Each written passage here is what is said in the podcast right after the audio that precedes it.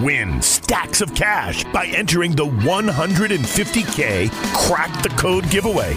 Brought to you by your local paper now through July 14th. Look for the code on page A2. Then visit 150kgiveaway.com and submit your entry. You could win the grand prize of $100,000. Grab the paper every day, get the code on page 2A, and improve your chances to win tons of weekly cash prizes. Visit 150kgiveaway.com for details. Hey there, Cape Cod. It's high noon on Wednesday. Time for another episode of Life with Gwenn, the Cape Cod Times talk show where you get to meet everybody who's in the paper. So thanks for joining us. And today we have uh, David Velasco Bermudez, uh, who was actually at the Stonewall Inn on the night that uh, that sparked a rebellion. That, that 50 years ago this weekend, that sparked a rebellion, and that uh, was the beginning of of a lot of changes since then. So we've asked uh, David to come in and talk to us a little bit about that night, but really also about how his life and other people in the um, LGBT uh, uh, community have changed and the changes that have come from that. So join us. David, welcome. Welcome, welcome So, to you. yes. Happy Pride. Oh, thank you Happy very Pride. much. It's been going on for um, a month, and Yes, I uh, know. I know if you guys missed this, I did want to show you that in uh, Sunday's paper, we had uh, a story about uh, David and his spouse, Bob Isadore, and about many of the things that were going on in New York City when you were living there 50 years ago. Yes. So you look way too young for me to be saying 50 years ago. So, um, Thank you. but but you know it brings up the point that a lot of folks who were at uh, at Stonewall that night Yeah. that that weekend um, we're we're losing them it's like World War II veterans you You're know right, exactly. Um, I think they they said there was about 200, Mhm. and then you know the AIDS virus hit, uh, and it hit very badly, and a lot of the boys passed that away. that had been at Stonewall Mhm. And I've been talking to the SVA in uh, New York City, the Stonewall Veterans Association, and he told me there's probably about maybe eight to ten of us left right now. and I think you're the only one on Cape Yes, I'm the only one in Massachusetts. oh okay now the fellow from New Bedford he wasn't at Stonewall I he he never really talked to me about that. Oh, okay. You know, so I So, know. Anyway, the few and and uh, you know the the folks who were there and saw it first firsthand and and uh, sort of unwillingly participated Mhm. um, are are telling their story this year as as the 50th uh, Uh, anniversary mark. anniversary, Exactly. Important to get the message And out. Another thing too, a lot of people don't understand that when we say Stonewall veterans, it's actually the guys and the ladies that were in the bar when they locked us in the bar. Mhm. So then we became veterans because we were the ones who actually started in the bar. I'm glad you brought up also the ladies because our story Yes. focuses a lot on the gentlemen Uh, because yeah. we're talking to you. Yeah. But uh, and definitely there were women involved who yes. were Oh, yes. critical to the Oh, movement. yes. As a matter of fact, at that time we had a lot of drag queens, right? Mhm. And I'm sure there was transgenders and all that, but you know, we didn't talk about that in the 60s. It's a you know? new part of the movement. Uh, right, exactly. So- We we saw somebody come in dressed like that. We thought they were drag queens. Ah. Nobody talked about being a transgender or a cross dresser or anything like that. But I know a lot of ladies, straight ladies, that used to go to the Stonewall all the time. Mhm. I'll tell you what, I want to keep you close enough to the mic so people can hear us on the podcast. If you um, if you're looking to to tell a friend about this show, it's at capecodtimes.com slash life with Gwenn.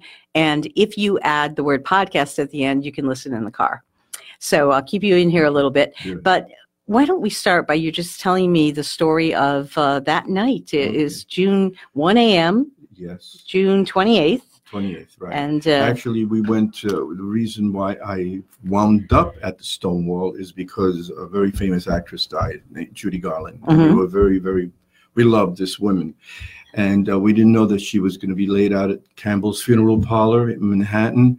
So uh, a couple of my friends said, let's go and celebrate her life. So we went to the village and we went to all these bars and we did our thing. And about I would say one o'clock or something like that. Uh, I wanted to get back because I had a job and all that. you know. Right. So, so my that whole getting up in the morning Yeah, for work right. thing. and that was late enough for me already. So my friend said, "Well, why don't we try one more bar?" And we were in the village, so we were very close to this bar called the Stonewall. So we went to the Stonewall, and it was packed.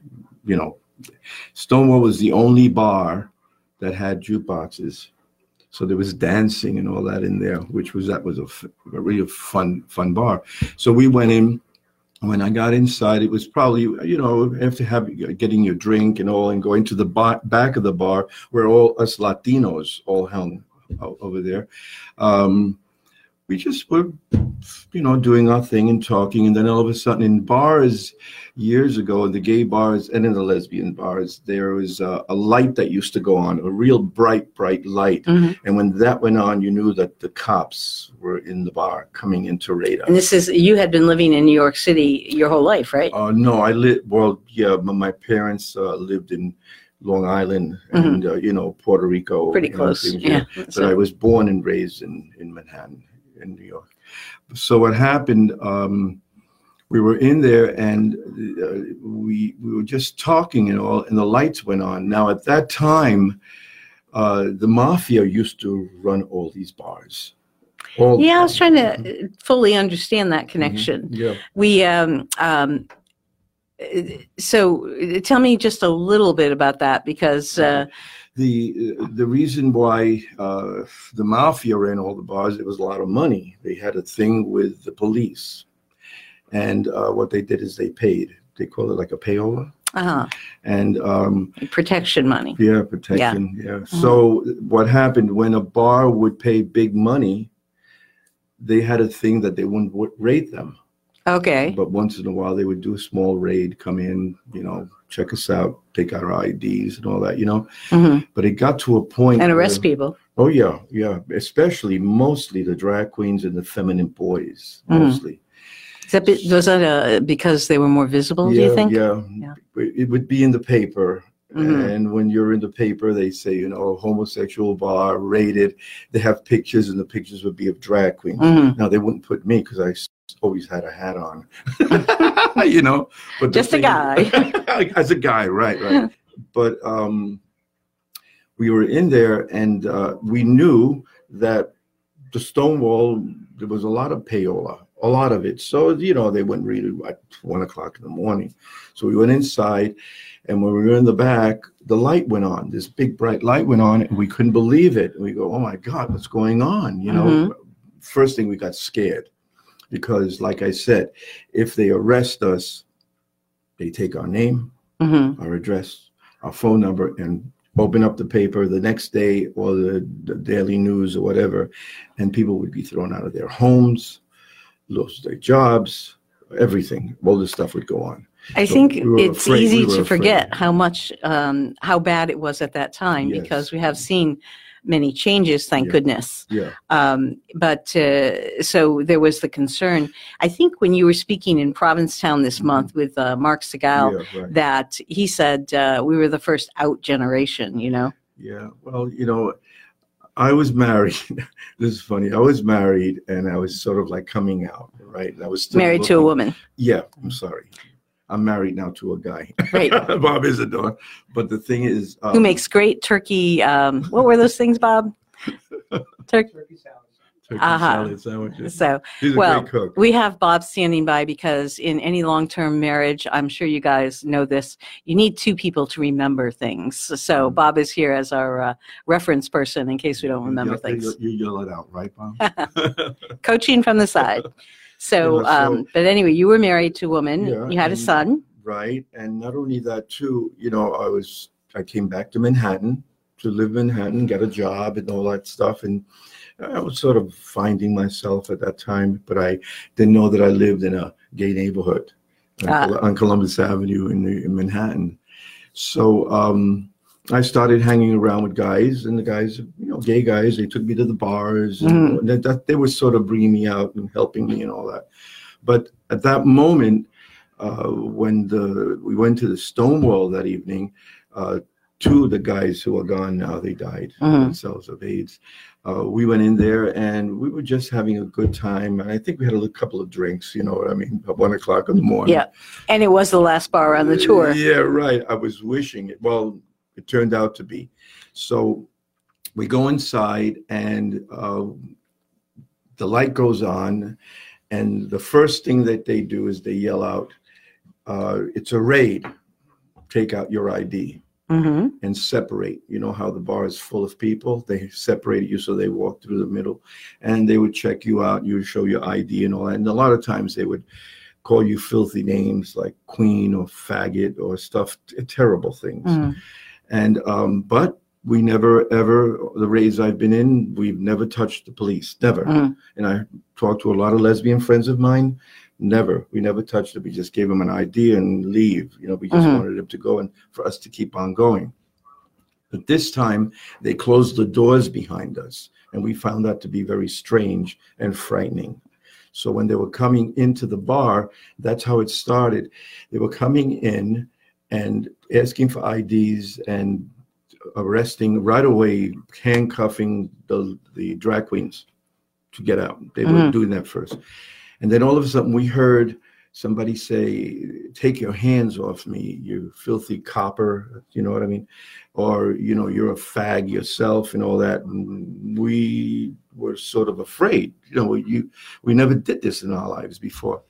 So I just said, oh, we, we just got to get out of here because we were afraid of being put in the paper the next day. That's what it was. So I was way, way, way in back of the bar. So being in back of the bar, that was that, that was a, a fight, just getting to the front of the door. So we were trying to get to the front of the door, and when I got to about the middle, uh, cops used to have billy clubs. They were sticks, Mhm. and they hit me on the head on my left side of my of uh, of my head, and I fell. But then, you know, being young, right? I just got up, and before and I went to say something like "What you're doing," somebody jumped him, and then we said, "Oh my God." They're fighting the cops. You know what I mean? We had two plainclothesmen. We had one policeman in uniform and one police lady in uniform Wow, that seems unusual for the time. Well, the drag queens, there was a, a law that you had to have underneath your clothes three pieces of clothes if you're a male Oh. t-shirt, underwear, or socks. If you didn't, you know, they take you in. That's a law Uh-huh. that they had. So what happened? The police lady used to take the drag queens or whoever looked like that Mhm. into the bathroom. And I think So it was the searching, search, that kind of that thing. So- stuff, yeah. Um, there was a. We get into an interesting area here because it was just this year, 50 Yes. years later, that the New York police uh, apologized. Yes, for that. Stonewall Inn. Yes, yes, yes. And um, also, I think that you pointed this out, as did other people that I interviewed for the article, Mhm. and that is that uh, that you know 1969 was a ch- was a year that was fomenting change Yes, every place. Everything. Women were fighting for rights. Uh, black people were fighting for rights. Right. Um, people were protesting the Vietnam War. Right. It just-. Yeah, it's like the emotions. It's already there, the package, and then Exactly, you guys, exactly. uh, you had said to me that you thought that was part of what was sort of fueling the fact that people were fed up with fit- being. oh, yeah, treated so badly. terrible. I, I remember that well, especially the Vietnam, uh, you know, people going against that and all Mhm. that. But what was so f- fun about it, to be honest with you, is that they were fighting this, but the the gays were nowhere. They were nowhere, hmm and all of a sudden, because of what happened at Stonewall, we marched with them. So now the gays are marching with Vietnam. You know, all this, the women's right movement, and all that. So you were moving into that revolt uh, Yes, um, yes, phase, yeah. and we do apologize for language that we would not normally not use, but this is reality, and this is uh, I'm a New what you experienced. well, you're probably a Yankees fan, but we're going to let you stay yeah. anyway. You know. I So- yeah. I um, I'd like to talk a little bit about the fact that uh, people tell me it took a while for um, for that movement, for the Pride movement, Yes. to to gather. It was at least a year, Yes. but it was everywhere. You know, Yes, we saw an explosion in the number of gay rights um, groups, Right. uh, not just in New York, but Oh, across yeah, the yeah. nation. I lived in Puerto Rico when we were doing that in Puerto Rico too. In 1970, everybody got together and they they wanted to have uh, a walk-in. It was not it was not a parade. It was Mhm. just like a march from from there to um, from uh, Greenwich Village all the ways to Sheep Meadow. If you know New York City, there's a meadow in Central Park called Sheep Meadow Right. and to go there. And we thought when we were going, uh, a few of us went, we thought, well, maybe it'd be 20 of us or whatever. Well, it, it became 100, 200, 300. It was, became just the greatest march you ever saw in your whole life. And this is what grew into the Pride Parade? 1970, yeah. Mhm. But they didn't call it parade for a while, you know. Okay. I have, um, you know, we've been uh, lucky to to have uh, David speak with us at, at various anniversaries. Yes, this is a yes. big one because it's been a while. Yeah. But, um, and I know you've been, uh, the phone's been ringing off the hook with Yeah. invitations for you to address various know, groups. yeah. I was wondering if we could talk about that a little bit. Um, what, uh, just overall, what kind of response are you seeing uh, to to your speaking to people? Well, it's funny. I spoke at Pride this past in Hyannis. hmm It was wonderful. They always do a wonderful, wonderful job. And uh, I just got up there being David, right? And I talked and I did my thing and all. And Yes, David is good at talking. yeah, I love all that. And uh, I couldn't believe, to be honest with you, I've done so many talks, how everybody got up and applauded, you know, and I found it to be so moving. But the most moving thing that happened at Pride was I was sitting at Bobby's table. Bobby was the manager of, of the stage at that time. Mhm. A little girl, a little girl, uh, I would say 16 years old or so. She looked up at the table and said, "Is there somebody here that's supposed to be a Stonewall veteran?" And I said, "Yeah." And she went over to, to, you know, over the table. So I said, "Let me go around." And this young lady broke down crying and crying and crying. I was holding her and holding her, and she kept saying, "You don't know what you've done for me. You don't know how you've helped me." You know, it was so emotional. You Even gets emotional right now. Hmm. And I says, "I know." I says so. And then when I got her a little bit, you know, down and all, I says to her, "You know, I want to say something to you. You're a young lady, and you have a lot of young friends.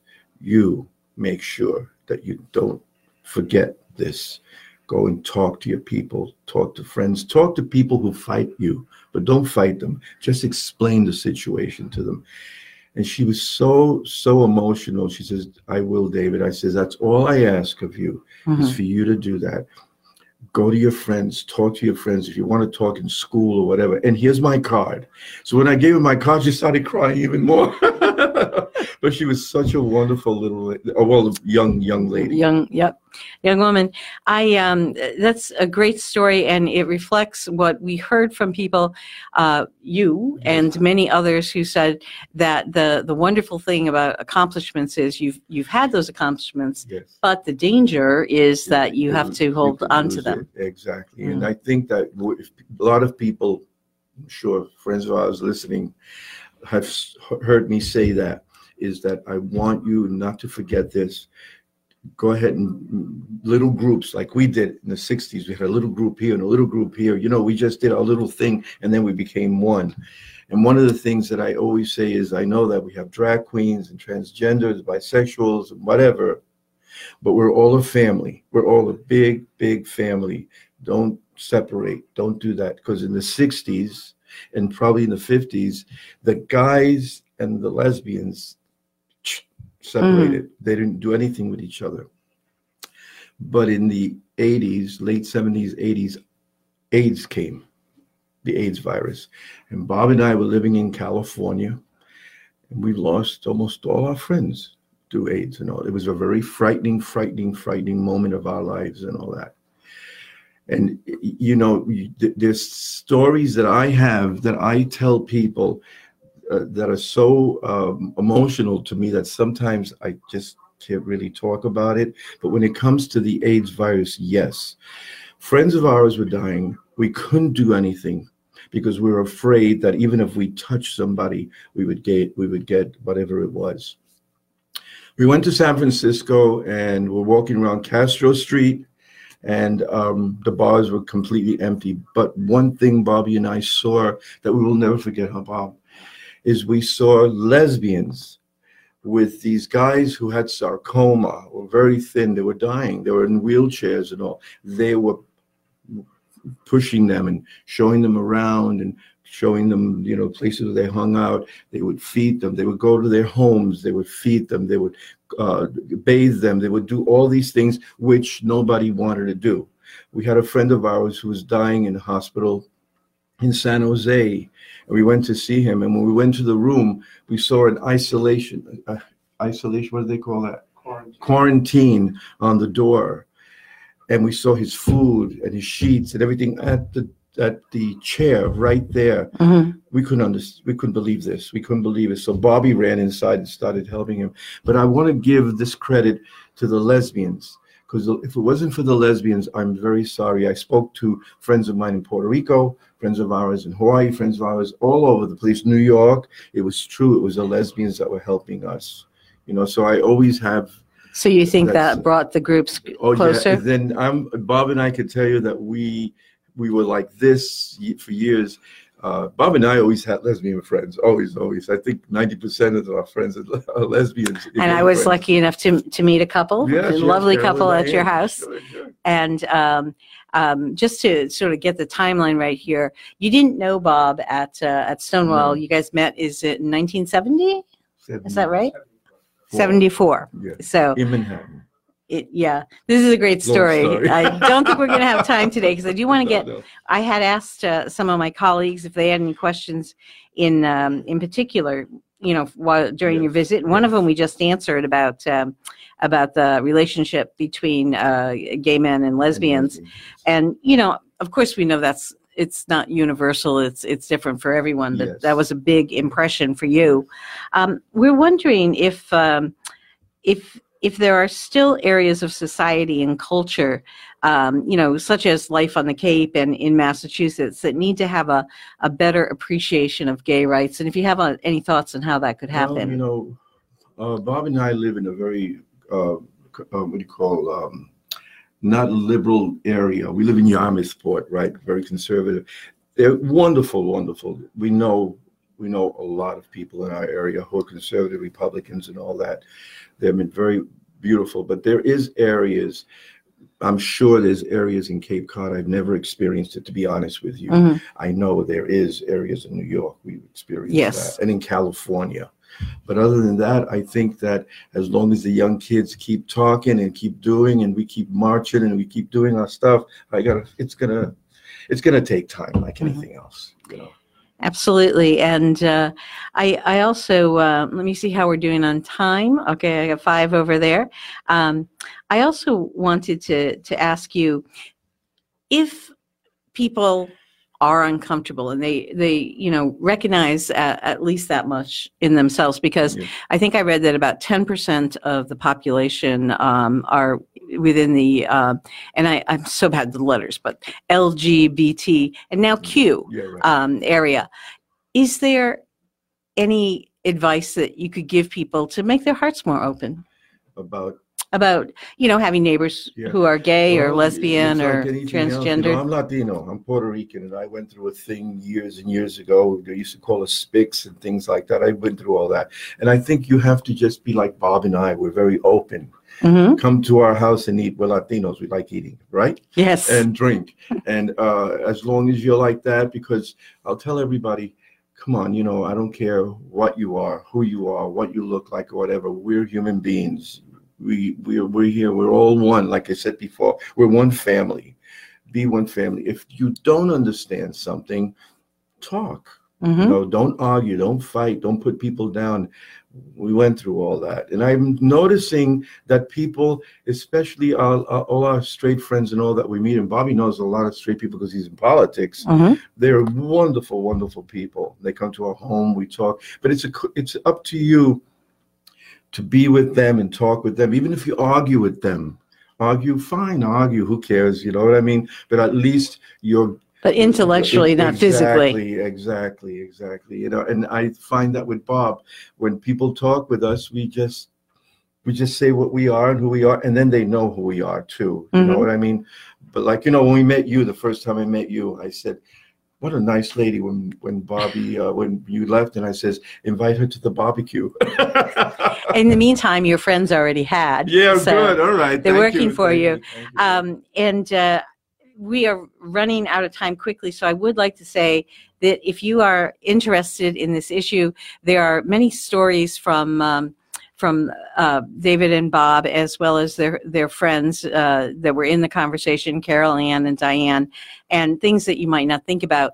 But you read these stories, you experience this, and you find that um, you can see why there's still some gun shyness for for people in the community and several people have mentioned also including you Yeah. that uh, for as things change as we see um, you know trans uh, people and and people who are are um, you know uh, changing their gender and and becoming you know what they're meant to be right.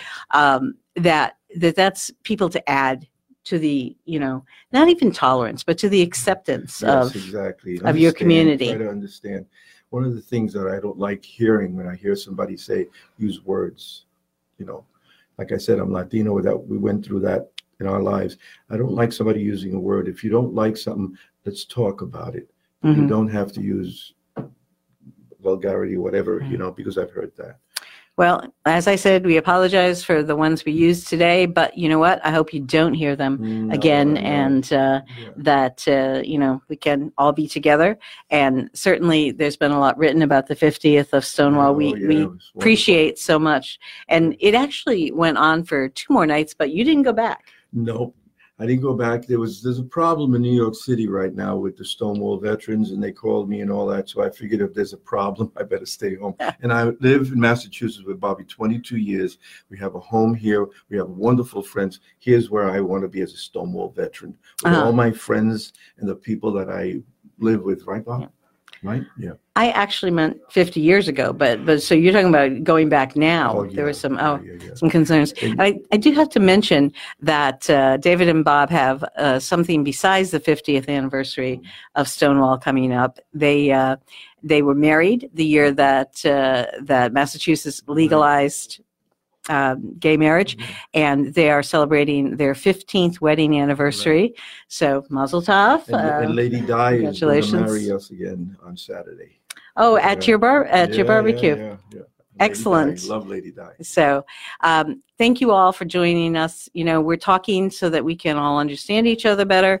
And uh, thank you guys for coming. Thank Say hi to Diane and Carol Ann for me. Thank you so Okay. much. It is wonderful. Great, great to have you. And uh, everybody, come back next week. Have a great week.